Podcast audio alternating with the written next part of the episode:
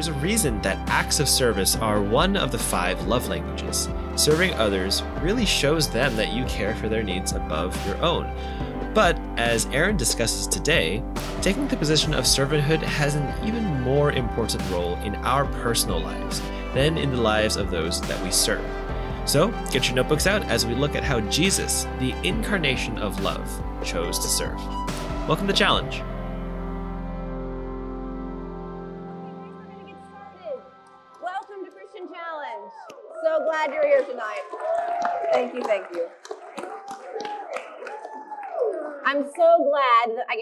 Thursday night with you guys. This is my favorite thing to do. If I haven't met you yet, my name is Erin. It could be like poor Leslie. She was like, I've met you three times. so I'm so sorry. I can't see your faces. That's my only excuse is like you all look alike when you only can see this much. So um, if I keep introducing myself to you, I apologize. But um, I'm Erin. I'm glad you're here. I'm continuing in the series as I have loved you. We have been looking at the life of Jesus and considering how he loved those that he encountered. So if you're going to experience the life that you crave and really the life that God desires for you to have, then you need to learn how to love others, right? So our theme passage for this series has been in John 13, 34, and 35, which says, A new commandment I give you, that you love one another. Just as I have loved you, you also are to love one another. By this, all people will know that you are my disciples if you have love for one another. So when Jesus spoke these words, he was at the very end of his life. He knew that his ministry was wrapping up and he had spent three years pouring his life into 12 men, into hundreds of others, but essentially these 12 men who he knew and loved so deeply. So, as I have loved you, direct quote from that passage, that he loved them like as Neil talked about a few weeks ago, he accepted them, he befriended them, and he also served that's what we're going to be looking at tonight is serving.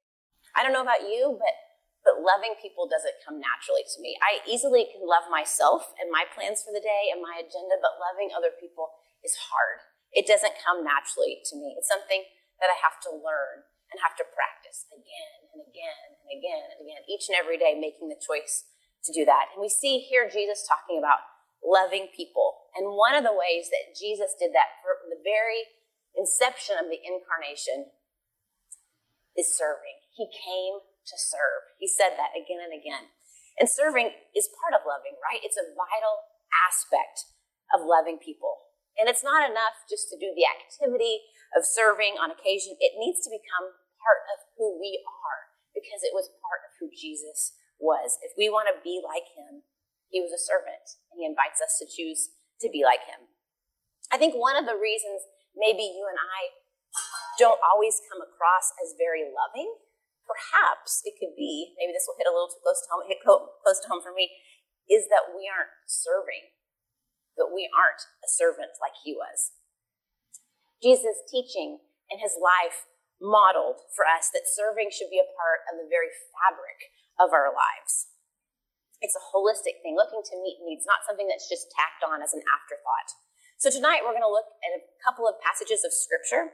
And to begin with, I'd like to know if you guys have ever seen the television show Undercover Boss. I've never seen it either. But you But do you know what it's about? Okay, yeah. So it's about like these, you know, businessmen who pretend to be like lowly employees um, to identify like how what the work environment is like and how it can be improved, and also maybe to like reward exemplary employees. And so I think sometimes it's easy for us to think, well, that's kind of just what Jesus was, right? He was just undercover boss, came to earth. But no, no, really that wasn't it at all. And that wasn't how he came or why he came. When Jesus came in the form of a servant, he was not disguising who God is. He was revealing who God is. So first of all tonight, I'd like us to spend some time looking at God as a servant before we look at some specific examples from the life of Jesus. So, but before that, I'd like to start with just a basic definition of serving. So, serving is to be useful or of service to help. Let's say that together. Some crowd participation, please. To be useful or service to help. So, the passage we're going to look at is Philippians 2, verses 5 through 11. It says this Have this attitude in yourselves, which was also in Christ Jesus, who, as he already existed in the form of God, did not consider equality with God something to be grasped, but emptied himself by taking the form of a bondservant. And being born in the likeness of men, and being found in appearance as a man, he humbled himself by becoming obedient to the point of death, death on a cross. For this reason also, God highly exalted him and bestowed on him the name which is above every name. So at the name of Jesus, every knee will bow of those who are in heaven and on earth and under the earth, and that every tongue will confess that Jesus Christ is Lord to the glory of God the Father. So one pastor wrote about this verse 5, and I thought it was so profound that actually the correct way of reading that passage is to take that little verb as the cause of Christ's action. It's like, for example, your attitude should be the same as that of Christ Jesus, who precisely because he was in the very nature God, did not consider equality with God to be grounds for grasping, but poured himself out, taking on the very nature of a servant. So God is the infinite servant. That's what we see. He is the most humble being in the universe. Jesus did not come as a servant in spite of the fact that he was God, but precisely because he is God, he came as a servant. This said of Jesus in his second coming, when he will come again in Luke 12 37, blessed are those servants whom the master finds awake when he comes. Truly, I say to you, he will dress himself for service and have them recline at the table, and he will come and serve. It's always his heart to serve. And sometimes, I don't know about you, but one of the reasons I struggle with the idea of serving is sometimes I feel like it's beneath me, right? Like, isn't someone else more appropriate for that task than moi? I mean, I have a graduate degree. I deserve a better treatment than this, right? No, but it's important to stop and remember, like, Erin, who do you think you are? That God, the God of the universe, did not think beneath him to become a human being. He who is God served humans. It's not beneath me to serve other people. The primary reason that Jesus calls us to servanthood is not because other people need us, right? It's because of what happens to us when we serve. The reason we help others is not because we're so strong. You know, like people aren't calling me up asking me to help them move. I'm not very strong right? I can scrub kitchen sinks and toilets and bathrooms, but I'm not very strong. People don't need me. It's because of what happens to us when we choose to serve, what happens inside of us. Because as human beings, we are consumed with ourselves. And so serving actually does damage to that streak in us that says life is all about me and I want things done my way. It's interesting when you look at Alcoholics Anonymous, and how they operate, it's anonymous, right? And it's anonymous to protect the people who are part of it, but it's also anonymous because the founders of Alcoholics Anonymous realized that there's something in all of us that wants to be known and wants to be celebrated, and there's just a lure to become a celebrity. And so they didn't want AA to be a, a tool or a vehicle for anyone to be famous as a result of it. In fact, they wanted people to know the only way to life was to remain in the fellowship of drunks. That was the way to find their way out of it, right? And similarly with us, to see servanthood as Jesus' invitation, we're a society of sinners, right? We're just one beggar showing another beggar where to get bread.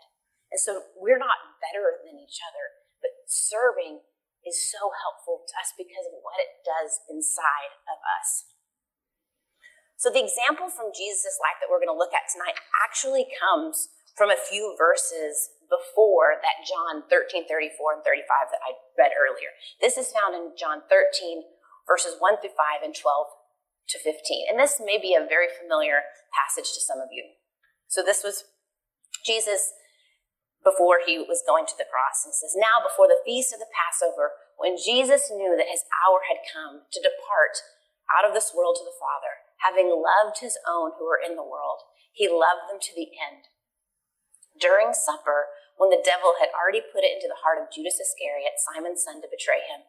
Jesus, knowing that the Father had given all things into his hands, and that he had come from God and that he was going back to God, he rose from supper. He laid aside his outer garments and taking a towel, tied it around his waist, and he poured water into a basin and began to wash the disciples' feet and to wipe them with the towel that was wrapped around him. When he had finished washing their feet and put on his outer garments and resumed his place, he said to them, Do you understand what I have done to you? You call me teacher and Lord, and you are right, for so I am. If then your Lord and teacher have washed your feet, so you also ought to wash one another's feet. For I have given you an example that you should also do as I have done to you. So, what can we learn from the life of Jesus regarding serving? I'd like to suggest three things. The first thing is circumstances aren't the deciding factor. Circumstances aren't the deciding factor. If you look at what was going on in Jesus' life, he knew. He knew he was at the very end of his life. He knew he was about to die. He was with the men who were closest to him. And it says clearly, he loved them. So this was the last time they were going to be gathered together as the 12 plus him. And this is what he chose to do. And if you look at verse 2, it says, during supper, and then verse 4, he arose from supper. So he was eating. He was in the, think it was like mid bite. He's eating a meal with these other men they were eating. It wasn't like a random night of the week when he was sitting around wondering, I wonder what I should do tonight. I have absolutely nothing else to do. No, he was in the middle of something. They were in the middle of something too, right? In our lives, we can often see serving as an interruption. Like, I have this day planned, and your need is circumventing my agenda for the day. But perhaps the interruption in our day is the very thing God has planned for our day. So I would encourage you, as you're looking at your schedule, to build a little margin into your schedule because rarely do people's needs come when you have absolutely nothing else going on. So to be available and even to choose to put aside what you're doing to meet someone's need is choosing to do what Jesus did. So circumstances aren't the deciding factor. The second thing is the worthiness of people isn't the deciding factor. Let's take a closer look at the men whose feet were being washed. So Judas was hours away from betraying Jesus. Peter was hours away from denying Jesus. And the rest of them were hours away from running away in fear because of what was going on with Jesus.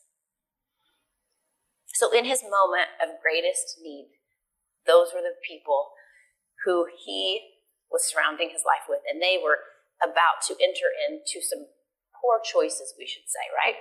So you've got a betrayer, you have a denier, and you have a room full of cowards, and that is who he decided that he was going to serve in his last hours on earth. And he told them, You go into the world, and when you meet people who deny you, betray you, and maybe run away, leverage the freedom that you have found in me and serve and meet needs and show them who I am. Not because they deserve it, but because of the example of Jesus, because of how encountering him has so changed each of us. And to me, I find that unbelievable because I don't know about you, but I struggle to serve people who annoy me and irritate me. I'm like, no, you're someone else's problem. I will serve people I enjoy being around. And that's not what we see in this passage at all, is it? Not at all. That Jesus didn't allow how they treated him or they, how they were going to treat him because he knew to dictate how he treated them. Like, let that sink in. Wow. That's huge. So he didn't let the worthiness of people be the deciding factor. And the last thing is that my decision or my position is not the deciding factor. My position is not the deciding factor. Now remember who Jesus is. We read in verses three and four, Jesus knowing that the Father had given all things into his hands. He had come from God. He was going back to God. He rose from supper, laid aside his outer garments, and taking a towel, he tied it around his waist. Jesus knew exactly who he was. He knew he was God in flesh. He knew exactly what he was doing. And he knew exactly what he wanted them to experience and the example he wanted us to follow. You see, love was the deciding he loved them. This is the posture, this humble posture of love. that I see a need that you have and I'm going to meet it. Not because you need me, but because I need help with the selfishness in my heart, taking this posture. That's the posture that Jesus took, one of love. You know, it's so interesting because when you read the accounts of Jesus' life and you read writings of the early church fathers, you see that serving is far more about the one who serves than the one that's being served. That God created us in such a way that serving actually does damage to our incredibly self centered nature, especially serving in secret when there's no one to be. Oh, you did, Christopher, I'm so proud of you. Thank you for picking that up, or whatever, doing all the dishes. Or it's not like loudly unloading the dishwasher so everybody knows what you're doing right now. Or I've never done this, but leaning the cleaning supplies out just so they know. Maybe the fresh Lysol scent isn't enough, but just so they know what I've been about. And maybe they'll be motivated that it's their turn next, right?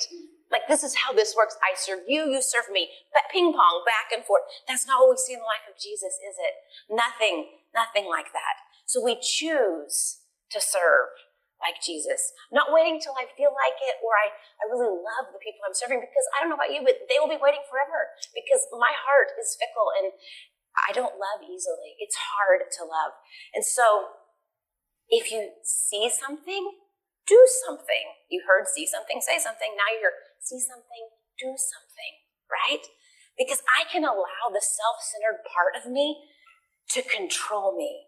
But if I'm serving myself, I'll eventually be by myself because nobody wants to be around someone who's so consumed with themselves, right? Those people are so hard to be around because they think the world revolves around him. I don't know anyone like that. Sometimes I look at her in the mirror in the morning I'm like, who are you?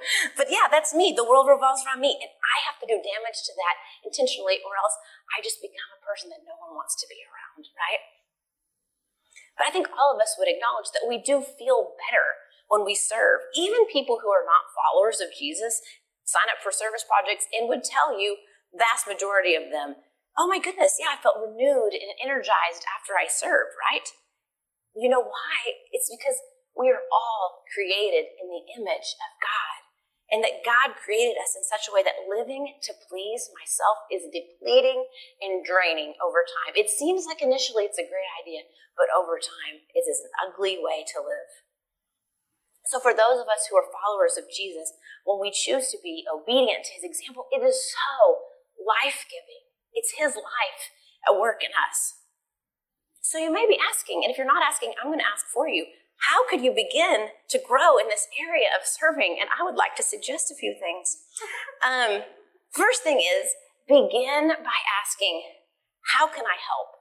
To train yourself to ask this at home, like your home here, like Party Tower, and maybe your home home with your mom and your dad, your siblings, you know, at life group, at Freshman Connection, at a friend's birthday party, you know, wherever you are, say, hey, how can I help? As soon as you walk in the door, you know, if you're ever around children, children need to be asked, can you pick that up, please? Can you take that to your room? Like that, kids need to be trained in that way. But for us who are trying to grow in our relationship with God and seek to become like Him, hopefully less and less we're going to need to be asked to do things and more and more we're going to ask how we can help, right?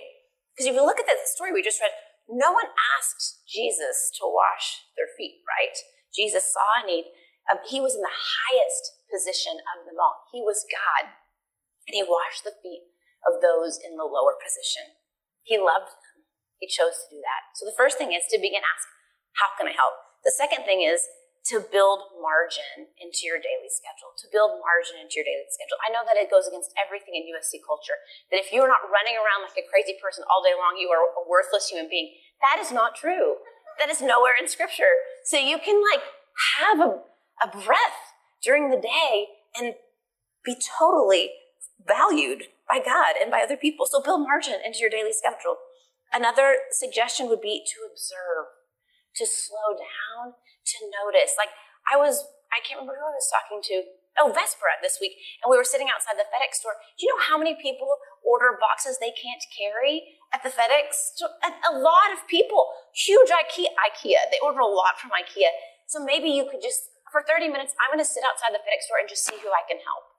Like, who can, can I help just carry this across the street? Just get you one step closer to your home. Or maybe have you seen people with backpacks and crutches? Have you ever been on crutches? I haven't, but I think it would be terrible. I, I just look at your armpits, like it'd just be awful. But maybe offer to carry their backpack because they're carrying their whole body weight. So you carry your backpack and their backpack and just walk them to class. There's all sorts of things if you just stop and notice that person's really struggling. How can I help? and just take initiative. Some people are like, I do not want your help. I'm perfectly capable. Okay, okay. Other people are like, thank you. I was dying, you know? So be the person. Ask. Slow down. Notice. Last thing, take initiative. Ask. How can I help? I know I don't know you, but I would be happy. I'm, I'm honest. I will not steal your bag. I promise. But you look like you're struggling and I would love to help you. So take initiative, not waiting for someone else to do it. Like, there's a strong guy at that table. I think he should ask to help. No, no, you, weakling, ask if you can help. And together, you can make a new friend by asking how you can help, right? We all need friends. The world will be a better place if we have more friends. So doing these things will require at least two things, probably more, but we're only going to talk about two. The first thing is humility, right? Thinking less about ourselves, choosing humility. That's what we saw Jesus do that night and over and over again in his life. The second thing is trusting God with the time that you're giving away. So humility and trusting God with the time you're giving away. I don't know about you, but I have a lot of fear about time in my life. How am I going to get it all done? Or if I help this person, then how am I going to get this stuff done over here? And God is big enough and he's strong enough and he's able enough to make it all work. And so trusting him with the time you're giving away. So in wrapping up, I'd like to read a quote by Dallas Willard. I don't know if you guys have heard of him. He was a professor of philosophy here and kind of known as our generation's C.S. Lewis, like an incredibly gifted man, a gentle giant. But he says things far better than I could ever say. So I just want to read this quote. It was a, from a book we read in a summer leadership program two summers ago. He says, You will remember that Jesus said, I am among you as one who serves, in Luke 22 27. He also said, Whoever wishes to become great among you must be your servant, in Mark 10 44. By the way, it is a dreadful, it is dreadful to see this recommended as only another technique for succeeding in leadership. Jesus wasn't giving techniques for successful leadership. He was telling us who the great person is. He or she is the one who is servant of all. Being a servant shifts one's relationship to everyone. What do you think it would do to sexual temptation if you thought of yourself as a servant? What do you think it would do to covetousness? What do you think it would do to the feeling of resentment because you didn't get what you thought you deserved. I'll tell you, it will lift the burden. So, in conclusion, do not hear me say that by serving you are earning favor with God, because you are not. God is not measuring his relationship with you by your performance. No, no. Serving is a choice. It's a choice that you and I get to make to put ourselves in a position to meet the needs of someone else. And in so doing, to put ourselves in a position to free ourselves from our selfish, self consumed, self seeking heart. Again, there are very few things in our life that expose our selfishness and really work to reach those hard to reach sin areas in our heart like serving does. So if I, I challenge you tonight, if you see something, do something. And you won't be able to do something every single time. It's just not possible. I, I know we do not have time for that. But ask God, God, does this one have my name on it? Is this a need you want me to meet? And not every need will have your name on it. Not every single time. Some will, and some won't. But when you sense the Holy Spirit say, this one's for you, you're putting yourself in a position to do more damage to that selfish streak that is stronger than steel running up and down that heart of yours and becoming more and more like Jesus. So, what this looks like in my life, a quick example is our church has a lot of children, and there's many opportunities to help with childcare. And I don't like helping with childcare. really, ever. I, I like children who have my DNA, who are related to me, and I love them. Those are my people. But other people's children, I'm like, oh my goodness. Um, so so I, I will hear the announcement at church, and I'll be like, I think it's someone else's turn. I really don't want to do this. And so I'm like, okay, God, I'll ask Stacy, who's head of the kids, next week. I'll just see next week. hey, Stacy, do you still need help? Hoping that this week someone else will already do it. Because I'll remind God, you know, I did it last time. And remember what happened last time? it was not pretty. Um, and then I'll ask Stacy, and she's like, "Oh wait, yes, Erin, because what church ever has enough volunteers?" so like, oh gosh, okay, I'll do it. And so, I honestly, it is it is not fun, not while I'm there, and not after. It is not life giving to me in any way. But to me, it's important to serve when I don't want to and when I don't like it, because there's there are opportunities to serve when I enjoy it, and that doesn't do as much to the selfish streak in me as serving when I don't want to and I don't like it. Don't hear me say I hate children. I do not hate children. There's just some children that are easier to love than others, and I think we all know what I'm talking about. Um, but just it's it, when you see me walk into kids zone, you'll know Erin. She's been feeling self. God is getting her attention because um, it'll be like, yes, Erin, and like neon lights. Erin Kelsey Gillum, this one is for you. Take the toddlers. No. Um, but yes, so putting ourselves in positions to do things that maybe we don't want to do, or maybe we're not good at, but in order for God to really do a work that only He can do in your life. And this changes communities and it changes families as we begin to love like Jesus and serve each other. You know, tonight, I'm, I'm going to cry about this, and it's not that bad. I'm just tired. Um, so my brother lives a long way from here in Riverside, for those of you who don't know. But we have a freshman retreat tomorrow, and my car's not big enough. I don't have enough room in my car to bring. There's hungry people coming this weekend, and I have a small compact car. So I was like, "Hey, can I borrow your car? Can we switch cars?" Like, "Oh, sure." And I was like, "I don't." There's been a little drama with the breakfast, so tomorrow's like looking a little bit busier than I thought. I was like, "I have to go for challenge tonight. I'll, I'll be there." He was like, "I'm going to meet you halfway." I was like, "No, you don't have to." He's like, "I'm meeting you halfway," and I was like thank you. Not because he has to, not because you're my sister. You know, if mom finds out about this, how late you were on the road, I'm going to get an earful. No, not like that. Because he loves me and he loves God and he wants to be a part of what God's going to do this weekend at the freshman retreat. And I'm so grateful.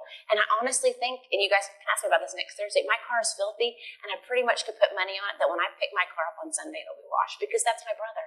He's a servant. And I am honored to be a part of a family that does this. How can I help? And what a, a neat thing if we as a Christian challenge family begin to live this out. What would happen on this campus if we began to, to live like Jesus and to love like Jesus so that people saw that John 13, 34 and 35, that we don't just claim to be followers of Jesus, but they see him in us by the way we love each other. And one of the ways we love each other is we serve. And we don't just serve each other who we know, we serve people we don't know. We serve people who we may never know their names, but giving them a glimpse of the heart of Jesus. And there is no greater thing that we could do during our days. So thank you so much for listening tonight. Let me pray, and then we're going to welcome back up the worship team. Father, thank you. Thank you so much that you are the ultimate servant. Thank you for the example that you provide. Thank you that for your word that clearly details for us your heart and how you want us to live. I pray that you would radically do a work in each of us, that we would choose to do damage to the selfish streak inside of us and to become more and more like you as you grow in us a heart to serve. That God, we would be observant and see the needs around us and that we would do something by your power and with your help, trusting that you will meet our needs and help us to finish the task that we have to get done that day. We love you and thank you for all the ways that you are so good to us. In your name Amen.